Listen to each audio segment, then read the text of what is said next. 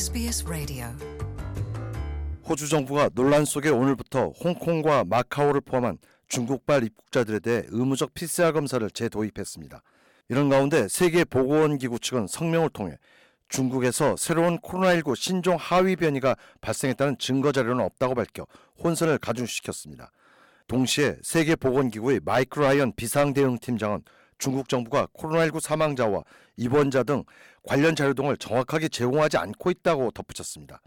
마이크 라이언 WHO 비상 대응 팀장은 이날 스위스 제네바 본부에서 가진 언론 브리핑에서 현재 중국에서 발표되는 수치는 감염자, 병원 입원, 특히 사망률 측면에서 코로나19의 진정한 영향을 과소평가하고 있다고 생각한다고 비판했습니다. There are certainly issues in terms of the criteria for recording and reporting deaths attributable to COVID-19. We believe that definition. 마이크 라이언 WHO 비상 대응 팀장은 코로나19로 인한 사망자 기록 및 보고 체계의 기준 선정에 문제가 있는 것은 명백한 사실이라면서 중국 측의 기준은 너무 협소하고 이런 점에서 중국 정부가 발표하는 통계 자료는 매우 과소평가된 것으로 보인다고 강변했습니다. 한편 호주의 조치에 대해 중국 정부는 상응하는 조치를 내릴 것이라며 호주 정부를 정조준했습니다.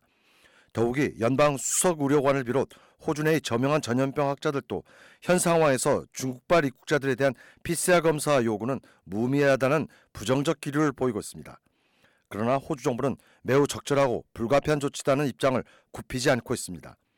연방 정부의 마리와트 비상관리부 장관은 현재 상황에서 정부가 이 같은 조치를 내리는 것은 매우 중요하다고 강조했습니다. We know that China is experiencing a wave of COVID infections at the moment as a result of their decision to open up.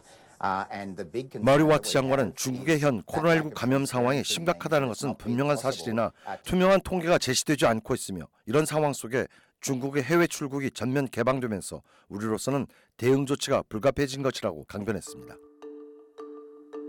Want to hear more stories like this?